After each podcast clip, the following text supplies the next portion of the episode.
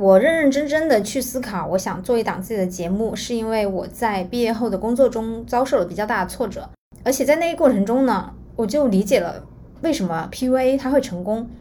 会希望元宇宙它是我自己的一个人生记录。你就会发现呢，其实大家都和你一样，不光是大家的境遇和你一样，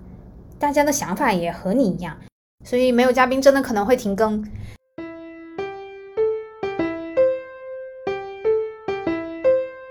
Hello Hello，很高兴认识你，欢迎收听元宇宙。大家好，我是圆圆。本期我们讨论的主题是我与播客。想要做这期节目，是因为在我录制了这二十多期的内容中，有无数的人问过我这个问题，问我为什么要做播客。有的是嘉宾，有的是我自己的朋友。我也在各期内容中，其实有零零散散的回答过这个问题，但是还是有很多人在问，想要得到一个比较系统的回答。所以这一期应我的朋友 Cookie 的邀请，我来好好的回应一下这个问题。相当于说，本期是 Cookie 来访谈我。Hello，大家好，我是 Cookie。嗯，我是一个对人很感兴趣的呃心理学爱好者。嗯。好的，所以说相当于这一期是 Cookie 来访谈我，相当于我是嘉宾哈。那我也来自我介绍一下我的播客经历。我是圆圆元宇宙的主持人。今年一月七号上线第一期内容，讲的是北大毕业为什么要进国企。到现在不到半年，截至目前是可以做到每周定期更新一期，而且这个节目呢完完全全是我一个人在做的。之前在小红书发帖，很多人以为我有一个团队，其实是没有的哈，就是我一个人在做这个节目。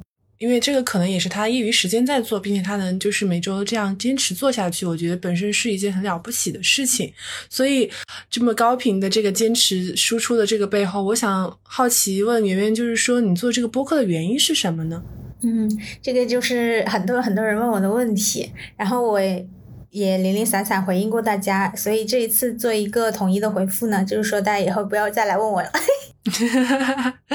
其实我做播客的话，我觉得是分为三个阶段的。第一个阶段就是我是如何从一个对播客一无所知的小白，变成萌生想要去做播客主持人这样的一个念头。第二个阶段呢，就是我如何把这个念头，把它切实的转化为一些计划，就是说有什么事情让我坚定了这件事情。然后第三个阶段就是我真正的开始产生一些行动。第一块就萌生念头，其实我是一九年读研究生以后，因为我的舍友他在做播客，所以我开始接触了播客。不管是短视频还是、长视频来说，它可能是一种更为严肃的、深刻的媒介。同时呢，就是我自己在听别人的播客的时候，觉得。尤其是一些闲聊栏目，我就想啊，就这我也可以。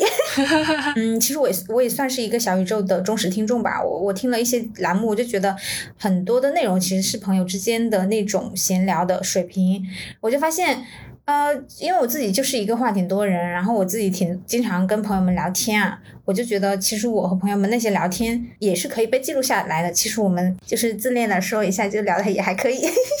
嗯，我真正开始萌发这个念头是在毕业以后。毕业以后开始有一些外在的因素让我很想去做播客，主要是以下这么几点。第一呢，就是我认认真真的去思考，我想做一档自己的节目，是因为我在毕业后的工作中遭受了比较大的挫折，我对于工作的意义发生了比较大的疑问，我一度在是我有问题还是这个工作有问题中摇摆，而且在那个过程中呢，我就理解了。为什么 PUA 它会成功？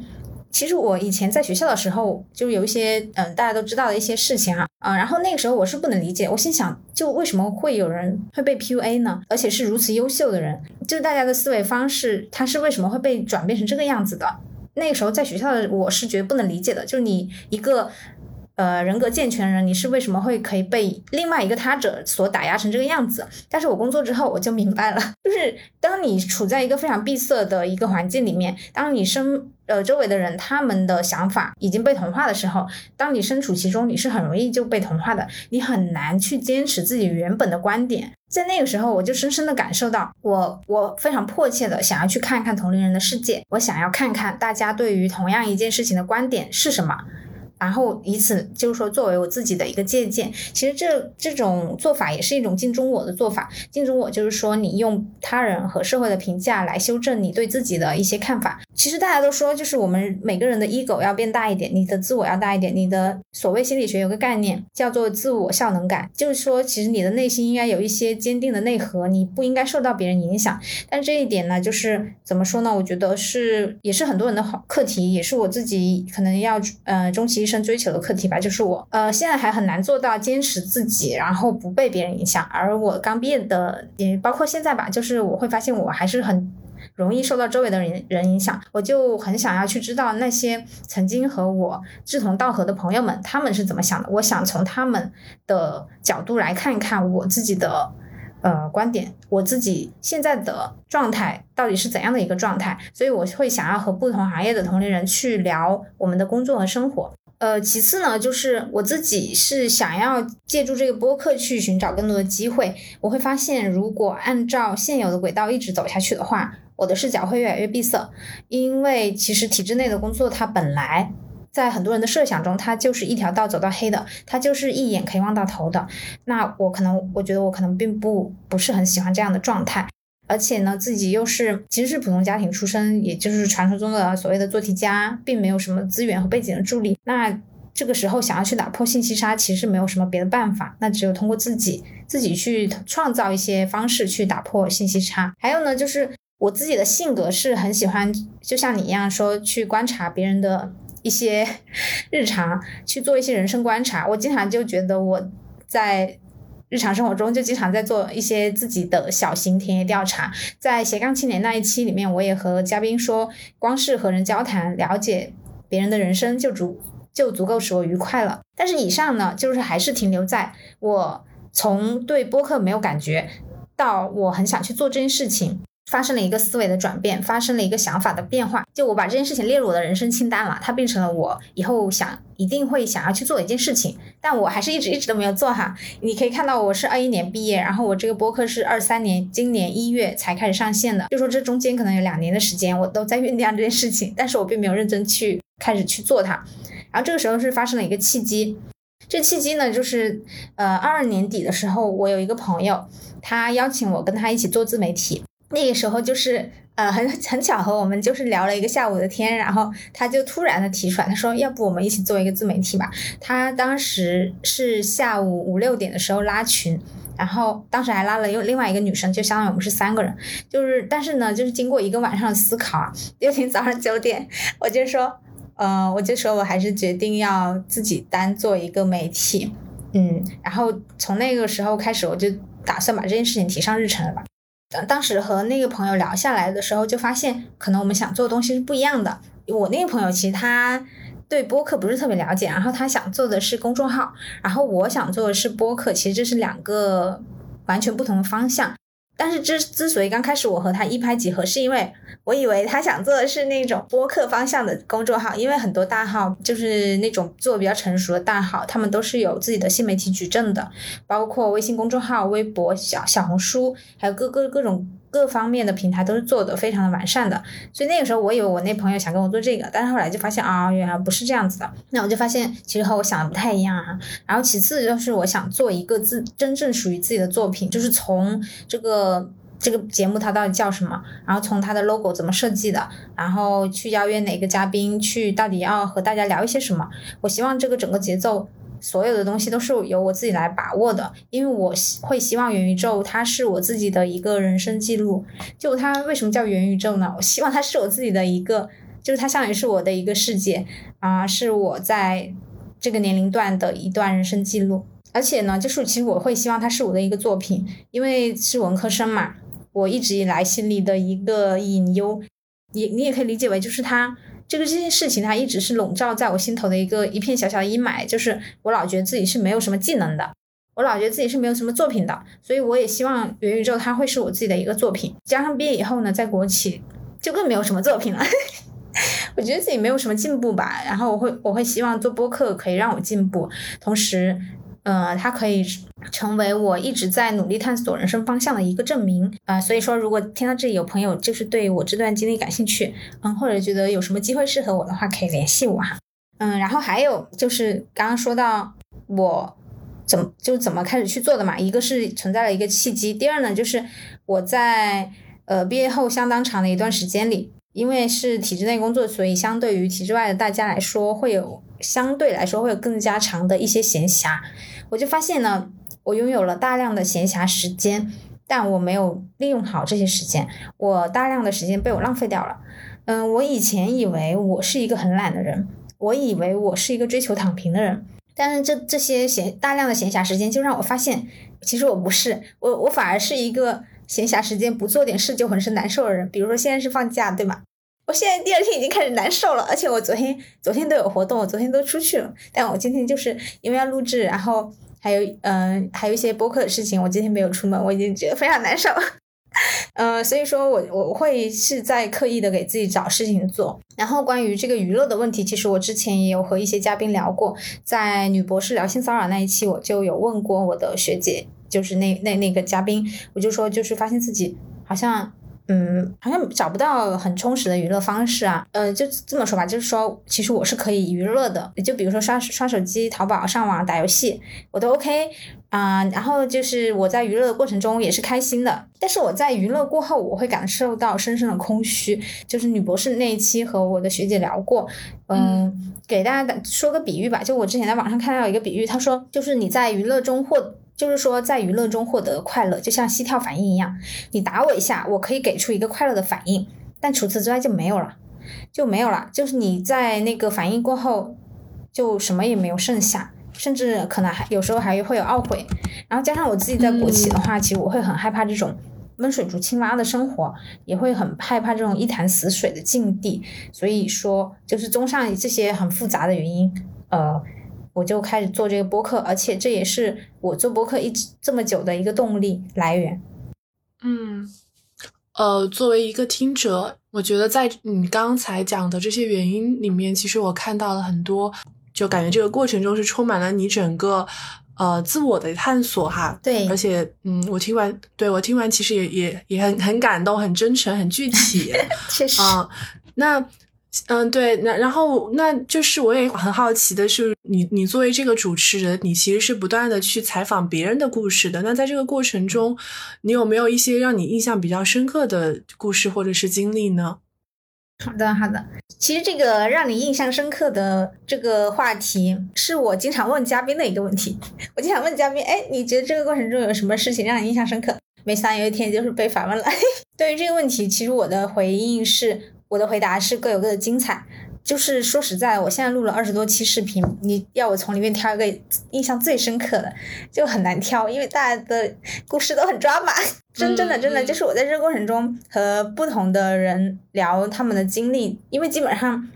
嗯，我会想要去了解的经历，它就是一些不同寻常的经历啊。让我印象深刻的故事大概是有两类，第一类就是。它可以打开新世界的大门，它会让我觉得啊，原来还有这种操作，怎么会有这种东西？怎么还可以这样的这种事情啊？比如说我之前和天天坑专业的那个同学聊的那一期，他说的是他们做实验的时候，他是呃生化环材嘛，然后他们会要做一些实验嘛，就是说他们做那个化学实验的时候，有有一名同学，他那个手被一个试剂灼伤，以至于送到医院的时候，医生。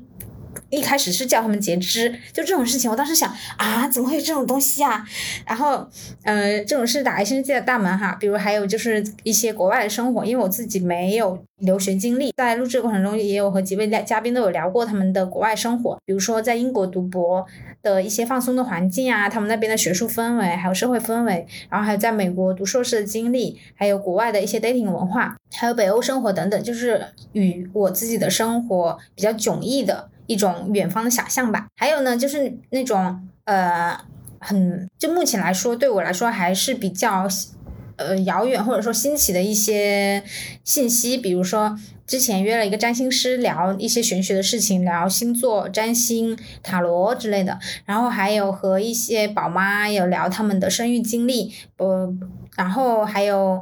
还有找的音乐人聊他们就是唱 rap 的经历等等，还有综艺编导的一些日常，这些对我来说都是呃比较打开新世界大门的。这是第一种哈。第二种故事呢，就是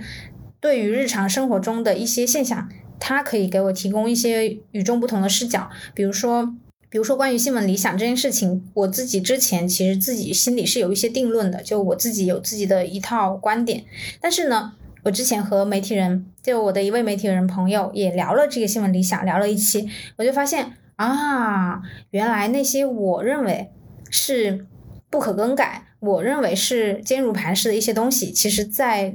别人看来可能有完全不一样的想法。他可以就我在我看来是比较悲观的东西，但是。别人可以有一些比较乐观视角，或者是说，像我之前还和一个包租婆朋友聊过一期，就在和他聊之前，我一直以为他过的是一种非常快乐、非常轻松的生活，因为包租婆嘛，他家有三栋房可以收租，而且他自己是九八五毕业的，就是说他并不是那种，他并不是说只能继承家产，而是。他经过了一些选择，然后回去继承家产。那我在和他录制之前，我会以为他的生活会很快乐、很幸福，因为毕竟收租是多少人的梦想，对吧？但是呢，我跟他聊了以后，我就会发现啊，事情并不是这样的。就是在他们的视角里面，也有非常非常多我们没有收租的人所无法去想象的一些困难，还有一些痛苦。还有呢，就比如说关于性骚扰这个话题，可能嗯，大家现在就是。在网上的话，一些舆论也愈演愈烈，然后有各种各样的视角。但是我觉得网上很多的观点都比较偏激，而且呢，它是一涉及到这种性别话题，很多是一些非常情绪化的观点，就是非常的激烈的一些对立等等。然后那一期我和我的这个呃博士生学姐聊了以后，她是她是做社会学的，然后她经常去做田野调查，所以她经常会遇到性骚扰的问题。我之所以找她聊天，是因为之前。在研究生期间选了一门社会学的课，然后那个课上，这个学姐给我们分享了就是她的一些被性骚扰的经历，所以那时候我想跟她聊这个。然后我听她讲了以后，就发现其实从性骚扰这件事情，呃，我们其实可以有不同的视角去应对它。我们不光可以改，我们一方面是可以改变我们的一些思维定式，另一方面是我们可以改变我们的一些行动。然后他也有教，就是说。啊，在面对性骚扰的时候，我们应该怎么办？像像这这这两块，一个是打开新世界大门，一个是可以提供不同的视角。我就这种这这样的对谈都会让我觉得印象非常深刻。我就觉得大家各有各的精彩。对我来说，我是在不断的推开一扇又一扇门的过程。嗯，好像在你刚刚这个问题的回答中，嗯，我作为一个。呃，没有去仔细仔细的听你之前每一期播客的一个人，那我在听你回答的时候，仿佛也觉得好像就是铺开了各种各样的人生在我眼，在我在我眼前一样。对，那我会觉得确实会一下会感知到你做这个播客的时候，你你在听不同的这个。人生经历或人生故事的时候，嗯，其实对于自己的这种人生观、世界观、价值观，可能也会有一些这样的呃改变或塑形。是的。那那那你有没有想过，就是说这些这些故事对于你的这个那这个三观，或者说实际的生活态度，你觉得发生了什么样的转变或影响吗？嗯，好的，这个问题其实我在无数个日日夜里，我都有。就是问过自己，嗯，就说如果我当时我从，呃，今年开始我没有做这档播客的话，我现在的状态会是怎样一个状态？这个问题其实我问过自己无数次，然后我的答案是我肯定会。焦虑爆炸，嗯，因为现在其实我自己的一个情况，我是自己不太满意的，但是我觉得标，呃，我觉得做播客它是很极大程度上缓解了我的焦虑。嗯，我跟大家聊了这么多期啊，我主要有一些感想吧。比如说，第一呢，就是就我会发现人生有其实是有无数不同的活法的，就你的人生它并不是只有一个答案，不是只有一条轨道。比如说像我和那个挪威的姐姐聊，她是在她是八零后，然后她是。反正是绝对是一个我们当前社会认为并不适婚的年纪，他才结婚的，因为婚姻移民才移民到挪威，然后就过上了迥然不同的生活。然后还有就是，比如说像我之前聊我的嘉宾里，其实有很多是转行的，或者是裸辞的，你就会发现。啊，原来人生是可以这样子的。比如说像我那个从上海选调裸辞的同学，然后还有就是从航天科工国企去转行占星师的朋友等等，反正就是你会发现，哦，原来我们还可以用不同的方式去探索自己的人生。第二呢，就是我刚刚说的，就是我确实磨平了我的焦虑哈，你就会发现呢，其实大家都和你一样，不光是大家的境遇和你一样。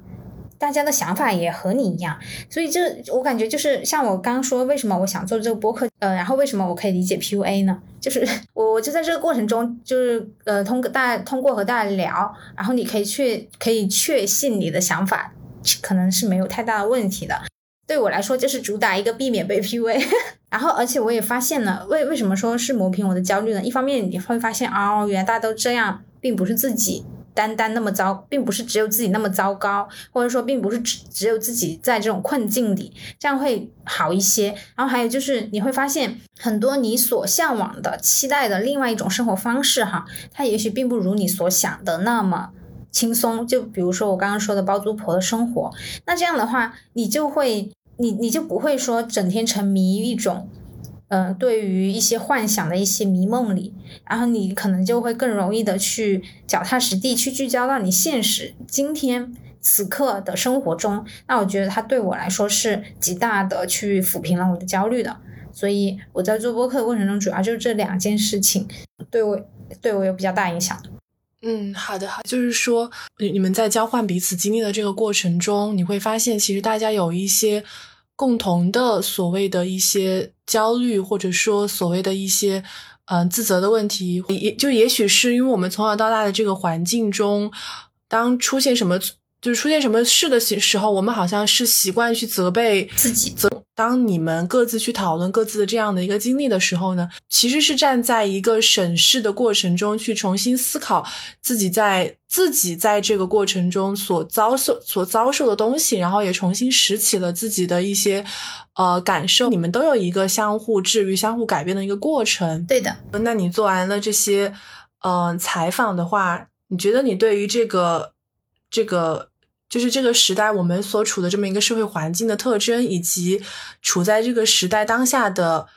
特别是我们这批年轻人，你你觉得你有你有一些什么更深的了解和洞察吗？嗯，我觉得就是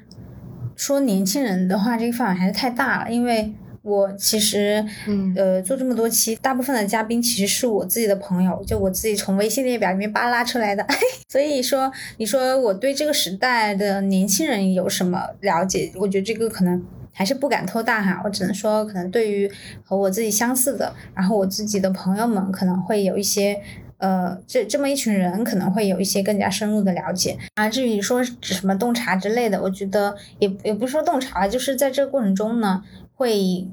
会感受到一些比较共性的东西，包括像我在小红书上面发帖招募嘉宾以后，发现可能有三四成的人都想跟我聊裸辞 或者聊 gap，反正就是聊不工作的事情。你你就会发现啊，嗯，这个其实它可能是嗯大家比较普遍焦虑的一些事情。但是关于这个普遍焦虑这件事情呢，我有时候又会心生疑惑，因为我之前就前段时间有去医院，然后做了一个。呃，它是和一个和心理咨询一点都不搭嘎的一个检查，它有一个量表，就是你在做检查之前，你要填这个量表。那量表上面有，本来按来说呢，你就要填一些与这个你要做的检查相关的一些事项，对吧？但它中间突然有一句，他说你有没有焦虑？当时我就想啊，那不是肯定的吗？我想这一项应该大部分人都会选，就是是吧？我想应该没有什么人会选否吧，因为我是一个话很多的人，我是那种坐出租车都要和司机唠嗑的人。所以那个时候我进到那个呃检查室以后，我就问医生，我说这一项应该没有什么人会选否吧？他说没有啊，他说大部分都是选否。然后我就发现啊，我想啊，是是我自己比较焦虑吗？我想怎么怎么会这样呢？但是嗯，我也不知道那个医生是不是诓我啊，反正他就是跟我说就没有什么人选焦虑，就让我非常震惊啊！我想啊，是我自己处在一个就是有点像信息茧房之中嘛？是因为我这个人自己比较焦虑，所以所以我觉得大家都很焦虑。反正我也不知道，反正我邀请到的嘉宾大部分和我一样焦虑。啊，就就就是说，你刚刚填的那个是他问你近期是否有焦虑，还是说你做那个检查有有焦虑吗？他问的就是我整个人的精神状态，他问的不是那个检查，他就是说他就是在调查你，你这个最近有没有感到焦虑？我就说有，而且我而且我觉得他这个问题，他说的是你有没有感到焦虑？我心想，在这个时代，除了那种。财富自由的人啊，不，财富自由的人应该也会焦虑吧？我想，有谁会不感到焦虑呢？嗯，当时我的想法真的是这样的，但是我问了医生以后，这个答案让我大跌眼镜啊，所以我也不理，我也不了解到底是我自己过于精神敏感，还是说，还是说怎么样？哦，我觉得就是这个现象，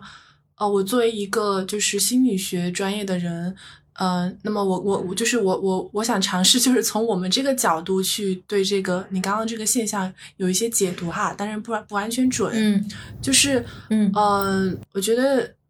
一方面是因为就是就是我们其实比如说我们在那个有。就是我们中国人其实对于心理咨询这个东西，或者说对于一些心理的障碍，或者说精神疾病，我们是有很强的污名化在心中的。所以，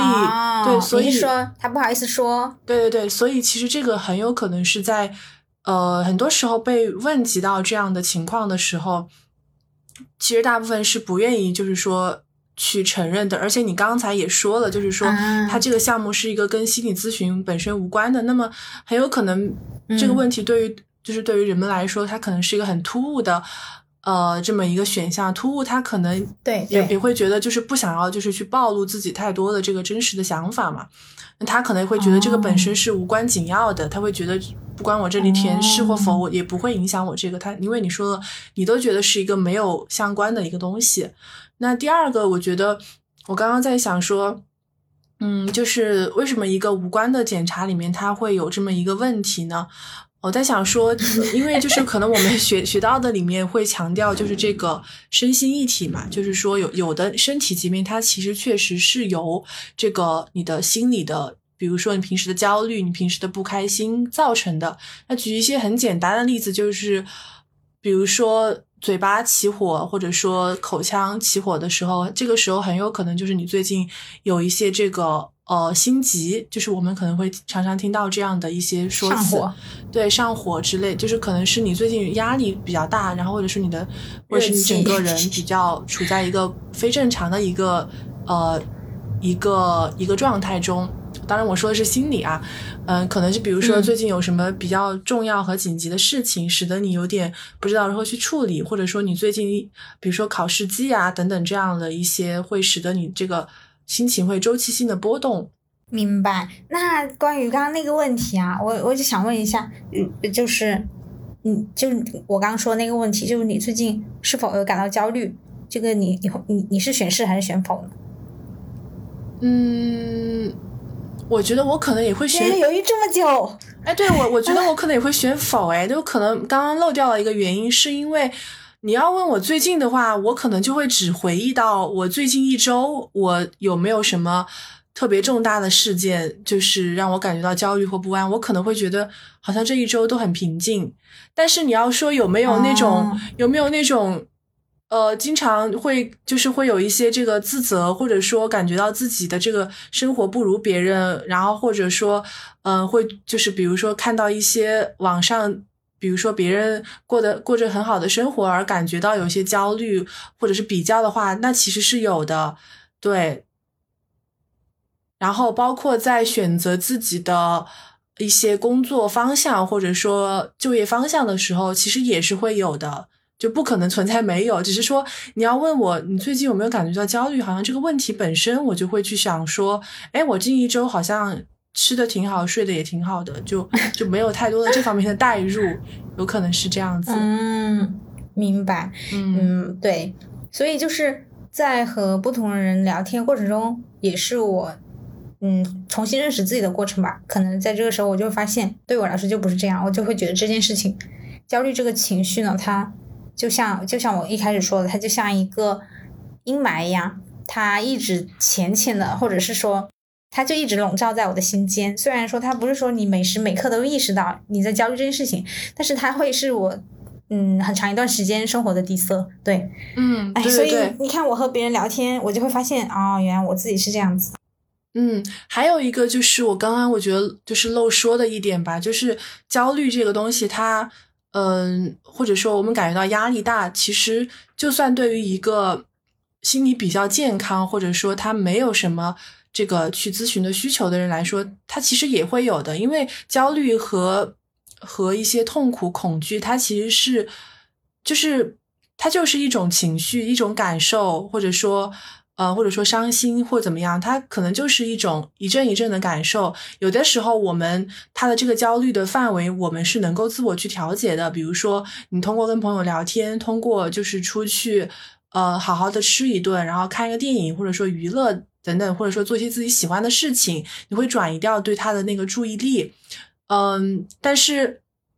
但是，就是这并不意味着你就是我们是真的就是得病了，因为就是如果你真的要判别为，比如说要有你要有焦虑症或者说有抑郁症的话，那这个东西，呃，我们在心理就是在心理这个审这个筛查上面是有非常严格的一些标准的，比如说你可能需要连续几周你都。睡不太好，吃不太好，然后一直就是这个呃不能集中注意力等等等等，就是有很多很多很多的这个一些指标。那么具体的话，大家可以去参照参照那个嗯那个应该叫 DSM 的一些这样的标准去看一下自己呃是是否有就是那个媒体上所说的那么严重。但实际上，我觉得焦虑情绪本身它就是其实是很正常的，是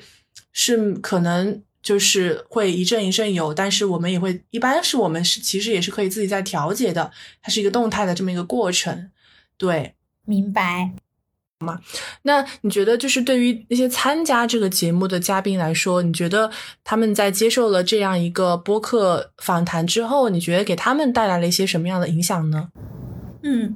这个其实就和我们刚刚聊的也是。也是一脉相承嘛，就我们刚刚说，其实你说出来的过程，它就是一个整理思路的过程。对于我的很多嘉宾来说，呃，其实有很多人他在这个过程中，就是他去准备一些我想要问他的问题，他在这个过程中也是一种认识自己，然后自我疗愈的一种过程。而且有的嘉宾呢，他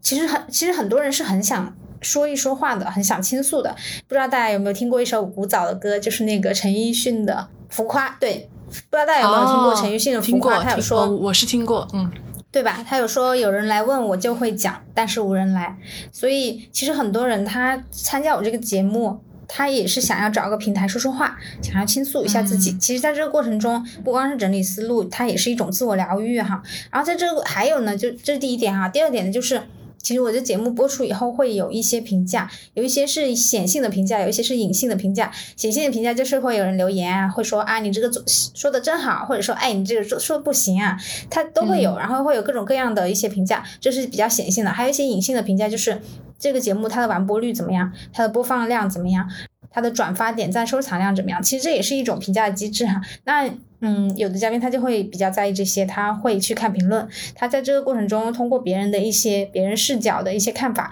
他也可以认识到自己。然后还有呢，第三点呢，就是说很多人在和我聊的过程中，他其实也会打开新的视角，就像我可以从他们的。想法中发现新的一些东西，他们也可以从我的想法中发现一些新的东西，就相当于就像那个那个说法一样，就是你有一个苹果啊，不是你有一个思想，我有个思想，交换了以后，我们都有了两个思想。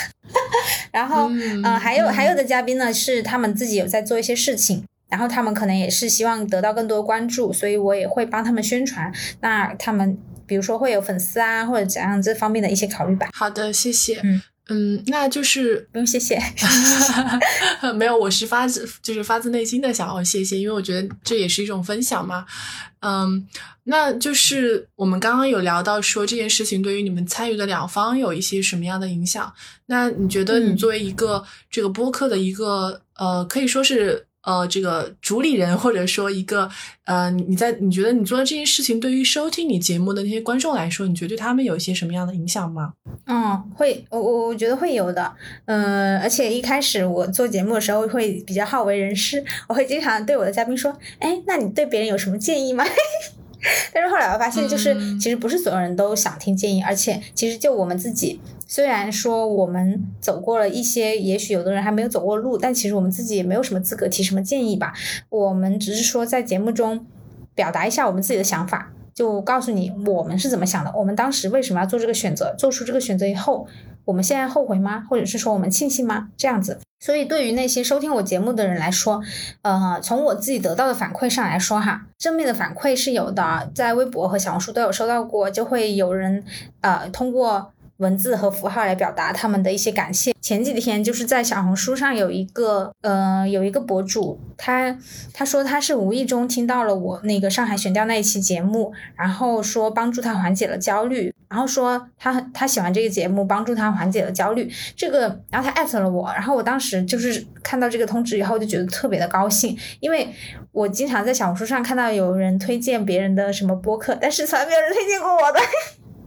所以那天看到真的有人，就是他，呃，就是你你会发现你做的东西，它真的可以影响到一些人，然后会给别人带来正面的反馈，嗯，自己也是给到了别人一些力量吧。然后还有就是，呃，对于收听我节目的人里面，还有一群人是我的微信好友，因为我每一次节目做出来后，我会发朋友圈。然后，因为小宇宙它确实是一个非常非常小众的平台，其实很多人他是没有下载小宇宙的，然后他很多人也没有下载喜马拉雅，所以很多人他就是在那个小程序上去收听我的节目。然后，因为小程序它的播放是不计入小宇宙的，所以我还记得当时就是我发第一期节目的时候，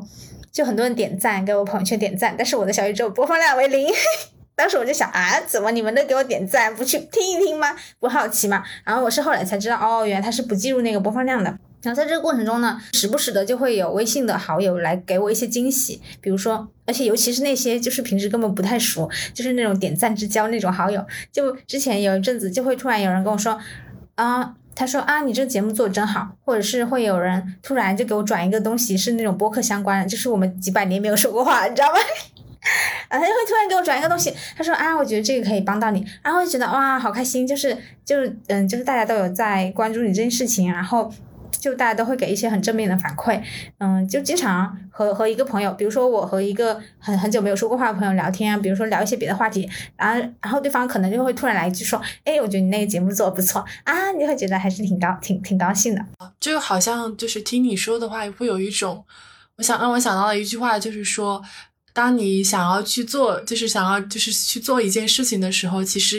全全世界都会就是就是向你敞开他们的大门，有一种对，呃，我觉得可能你在这个过程中好像是收获了很多的这种啊认可，因为啊这种认可对你来说好像也是一件比较重要的事情。我们在前面有讲到，会让你想要去打破那个对对啊无技能的这么一个标签，嗯。哦，说说到这个，我想起来，我做播客其实当时还有一个想法，就是就我朋微信就是有有一个定律叫做邓巴定律，邓巴数字啊，反正他的意思就是说，然后还结合我们现在的微信好友，他是说他大概那个意思就是说，嗯，就算你的微信有就顶格的好友，不知道是多少五千还是多少，但是实际上你每天那个亲密互动的也应该是不超过十二个人还是多少忘了，意思是说。不管你的好友是人数再多，其实和你有呃比较频繁互动的，其实并没有多少个。然后我当时做这播客，其实还有一个想法，就是我想去呃和我自己微信里面那些不太熟悉的好友去也熟悉起来。对，嗯，而且根据做的这些内容，也确实做到了。有一些是以前偶尔有交集的朋友，但是你去跟他聊了以后，你就会大家都会彼此更熟悉一些。我觉得这也挺好的。嗯。就好像我刚想到，就是说有可能，呃，你刚刚说的这个点就让我想到，就是说有可能我们很多时候在想着说怎么样去，呃，更好的认识，就是更好的认识更多厉害的人，但有可能其实际上忽略了，其实身边也有很多有很多的故事是没有被我们去发现和挖掘的。嗯，但是，嗯嗯，我觉得我做这个倒不是说我一定要认认识厉害的人吧，呃，就是像我以上说那些原因嘛，我你不管你厉不厉害吧，我我就是想要去知道别人到底别人的生活到底是在做什么这样子，而且说实在的，我觉得我朋友圈很多人的生活都非常精彩，我做这个平台也是让我自己有这么一个。呃，途径就是帮助我去和他们建立一些联系吧。而且我现在就觉得非常是那个有一件遗憾的事情，就是我，呃，上大学以后，因为其实我我们那个年代上大学之前，大家都是用 QQ 的，你知道吗？所以导致我换到微信以后，我大学之前的很多朋友就是离散了嘛，就是他们都在 QQ 里没有没有加到微信。我我刚大学之前有很多很抓马的朋友。其实他们也有一些很有意思的经历的，反正其实我自己也挺感谢博客这个平台的，它会让我就是打破一些无形的隔阂，就让我去向很多人去可以说伸出橄榄枝。说，哎，我们要不要一起聊一聊吧？像这种深度聊天机会其实非常的少，就是你平时因为大家都很忙，你知道吧？大家真的都很忙。你说花一两个小时去跟一个人，他也许和你并不是特别的亲近，你们可能之前只是有非常蜻蜓点水的一些交集。你说你去跟他聊一些很深度的话题，这样的机会非常非常的少。做播客这件事情，它是给我提供了这样的机会的。对我来说，我自己也非常感谢这个平台吧。之前网上有一句话，就是说大家都去关注一些娱乐新闻，却没有人关注一个普通人波涛汹涌的内心。对对对对对，我们的注意力都放在了光鲜亮丽的，但是实际上跟我们很无聊的事情，就一 就是不可能产生关系的联系的一些人身上。就是我想问下一个问题，就是说，呃，你在做这个这个这个播客的时候，你觉得你实际上在做和你最开始预想的上面？会有一些什么样的不同和出入呢？嗯，我觉得主要是在做播客这么久，也没有很久啊，不到半年，但是会有一个比较深刻的感受，就是听众或者是说别意义上来说的叫做消费者，他是非常难以被讨好的。呃，其实听众也不是消费者，我意思是说，就是消费各种内容的人也算是一种消费者吧。就说虽然他没有花钱啊，意思是说就是。用户吧，或者是说用用户来去定义，就说用户是非常难以被讨好的。为什么不说不是消费者？因为其实现在就是做这些播客，就基本上没有收入的。哦，对，就很多人以为我做这玩意儿是有钱的，你知道吗？我很多朋友就是以为我现在已经做这个有收入了。我说我都跟他们说没有收入的。然后就是这种免费的内容都会有人骂，就像我之之前说，我说就会收到一些比较好的评价，对吧？但是其实也会收到一些负面评价，有的人说话会比较难听的。然后就是说，这个他就会觉得你这个内容没有让我满意，他就觉得那那我就要说你，不管怎样的东西都会有人不满意。而且其实我自己也是挺疑惑的，就是我自己其实现在粉丝量已经超过三千多了，三千三了吧，应该已经超过。但是就是每一期的播放量都非常，就是有时候都不到十分之一。你想，你三千多的订阅，按理来说。十分之一才三百多，对吧？有时候有的内容一期都不到三百多，然后我自己觉得，就其实内容质量还可以的。三千多人订阅，为什么只有几百号人他会去真正的去听你的节目，或者只有几十号人？然后这个问题我也问过我的一些其他做播客的朋友，他们就会跟我说，啊，是因为现在做播客人太多啦，然后大家一个人会订阅很多很多节目。他就不一定听你的，而且每天都有不同的节目上新，对吧？所以我之前其实是周六更新的，然后我朋友跟我说周六可能跟的人太多啦，所以我后来改成了周三。然后呢，但是在这个过程中，其实我也是不断认识自己的过程吧，因为我突然意识到我自己也是一个很难被讨好的消费者，因为我也是一个很苛刻的人，我自己是一个很龟毛的人，然后在这个过程中，我就会我就可以。站在一个内容生产者的角度去看问题，那回到我的日常生活，那我可能自己平时在做一个消费者的时候，就会意识到这一点，那我可能就会想要让自己，就会自己跟自己说，不要这么龟毛，不要这么苛刻啊。意思是说，就我觉得会多一份同理心吧。像你刚刚说的这个，它听上去也是可能对你来说也是一个挑战和做这件事情比较难的一个地方所在。对，而且我发现这个想不通这件事情，它其实出现在我人生的。很多瞬间，我我我会经常以己夺人吧，就是，啊，我就会换位思考，如果是我的话，我会怎么做？如果对方的做法和我不一样，这个时候通常我就会不太理解。比如说同样一件事情，我我换位思考，我就会觉得我，比如说对方生气了，但是我换位思考，我就觉得我根本不会生气。这种时候我就会不，我就会不理解对方他为什么要生气。还有就是像你刚刚说那个。在填那个量表的时候，有的人他会觉得这个东西又不重要，那他就填个假的喽。如果是我换位思考，我就会觉得，就算就为什么要填假的？就这件事情我就不能理解。嗯，也可能是因为我没有焦虑羞耻吧。哦，我觉得，嗯，我觉得就是我我我我可能也有就是类似经常这样的情况。我因为我们，嗯，其实再怎么去换位思考，也还是会，呃。就是首先会带着自己的本来的视角或观念去看待每件事情，所以我觉得，嗯，慢慢来吧。我，哎，反正就是，哦，对，刚刚我说就是发现受众是很难讨好的，这里面就有一些就是，呃，都不说讨好了，你都不知道你什么时候就踩了人家的雷点。对 对对，就有的话就人家就不爱听。对对对，我就发现啊，这个这个这个，好像就只能说一些很中立的话这样子。对，所以这个时候好像也是比较考验心态的时候。是，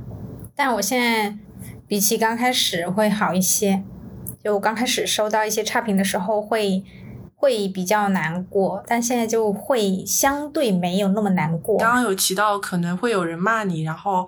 并且你做这件事情其实也是没有实际的收入的，而且也有那么多的这个播客在做，并且播客本身它也是这个就是众多媒体的一种形式。那在这个过程中，就是好像听上去也挺难的呀，然后也比较考验你的心态。那你觉得你有想过放弃做这件事情吗？嗯，我说实在的，就是呃，像你刚刚说那个恶评那些。倒还好，他也不算很动摇我去做这件事情，因为那些也不是很多啊，大部分还是正向评论。但是在这个过程中，确实有过动摇的时刻，就是不想做了。什么时候不想做了呢？在找不到嘉宾的时候，就真的不想做了，因为你找不到嘉宾啊，找不到嘉宾你就没有内容。所以那个时候就有一段时间，我是有发公告说啊，就嘉宾告急了，然后希望可以招募一些嘉宾，然后就发现我三千多个粉丝，无一人理我。没有人理我啊，然后就是觉得就嗯，为什么？哎，反正又是属于我不能理解的一种吧。然后就就我在想啊，那就是这三千多收藏我的粉丝里没有一位想要表达一下的吗？就是没有一位想要成为嘉宾吗？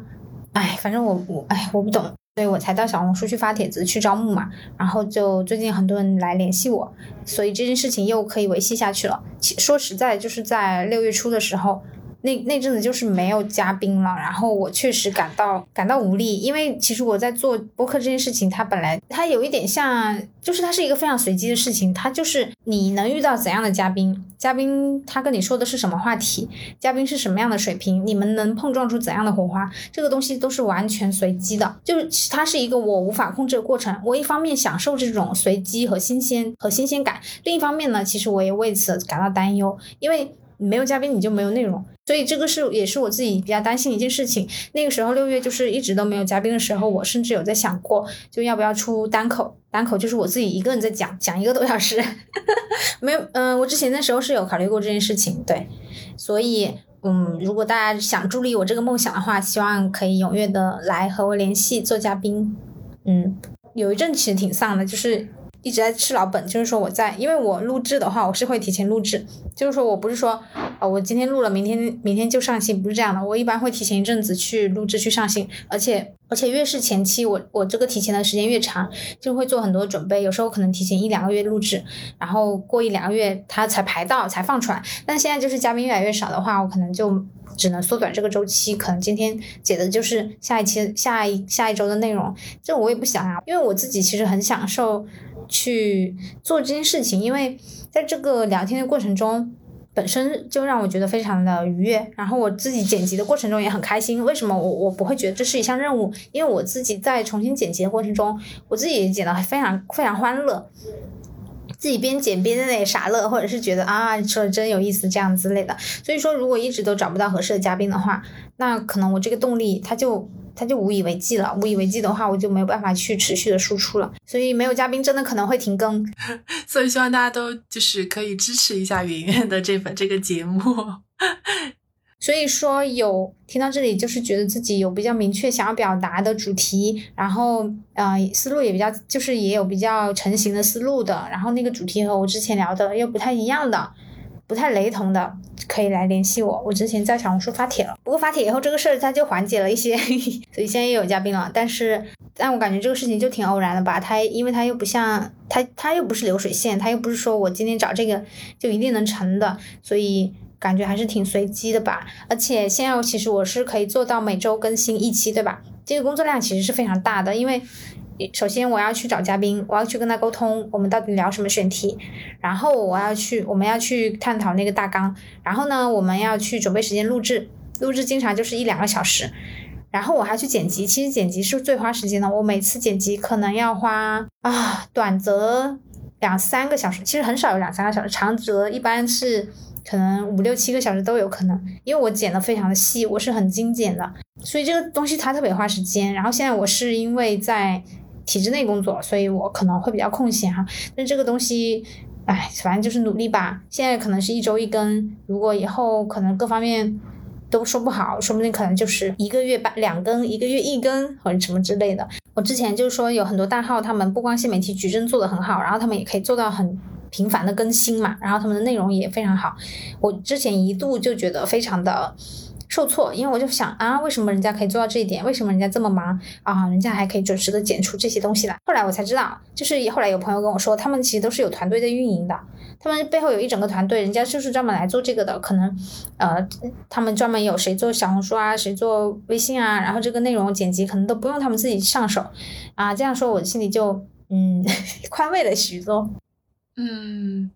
对对对，做横向比较，其实有时候确实会带来一部分的那个自责。嗯。而且可能本身对方的这个人数和对方的这个背后的这个支持就就不是同同样的等级的，对。有些时候其实是话就是就是就是说出来才会发现到意识到哦，原来这个东西是可以有很多去聊的。那我觉得圆圆本身也是一个，嗯，就对于做这件事情很热情，然后并且他也很有一个自己的执行力和组织力，他也在不断完善的。呃，这么一个过程，当然跟他聊天的话，我自己也是感觉到很快乐。他性格能感觉到也很随和，所以我觉得在这个过程中，我自己也是有很多呃收获和治愈的感觉吧。嗯，然后如果嗯最后就是如果大家有什么想聊的，或者说暂时没有想要体验的，一定要就是支持圆圆，联系圆圆。嗯，这一次和 Cookie 聊天，就是也相当于说把我。到底为什么要做播客这件事情，比较完整的说，就是解释了一遍哈。对，然后可能也有一些吐槽环节，就大家大家不要骂我。嗯，好的，那我们本期内容就到这里，说出来就好了。希望这一期内容有给到你一点点安慰。嗯，我也都不想说，欢迎大家关注我的微博、小红书，反正也没有人关注。嗯，对，我觉得圆圆刚才就是你的那一句。说的很好，就是很多事情就是说出来就好了，对对对，说出来就好了。这个是我当时精心选择的一个结尾语，对，所以就是说，嗯，它是它确实是我自己的，就是说这个节目里面很多可能看起来比较偶然的一些口呃口癖啊或者什么之类的，它其实是有我我有我有在认真雕琢过的啦。然后还有就是想进群的朋友们可以进群，然后进群以后也不要害羞啊，可以嗯，就是想说什么说什么。嗯，对，圆圆的那个群里面，就是确实有很多各种各样经历的一些朋友们。我觉得，呃，我在入群之后也会看到很多，就是我觉得之前可能接触不到的一些东西，我觉得是很有意思的。欢迎大家多多支持圆圆。那我们下期再见，拜拜，拜拜。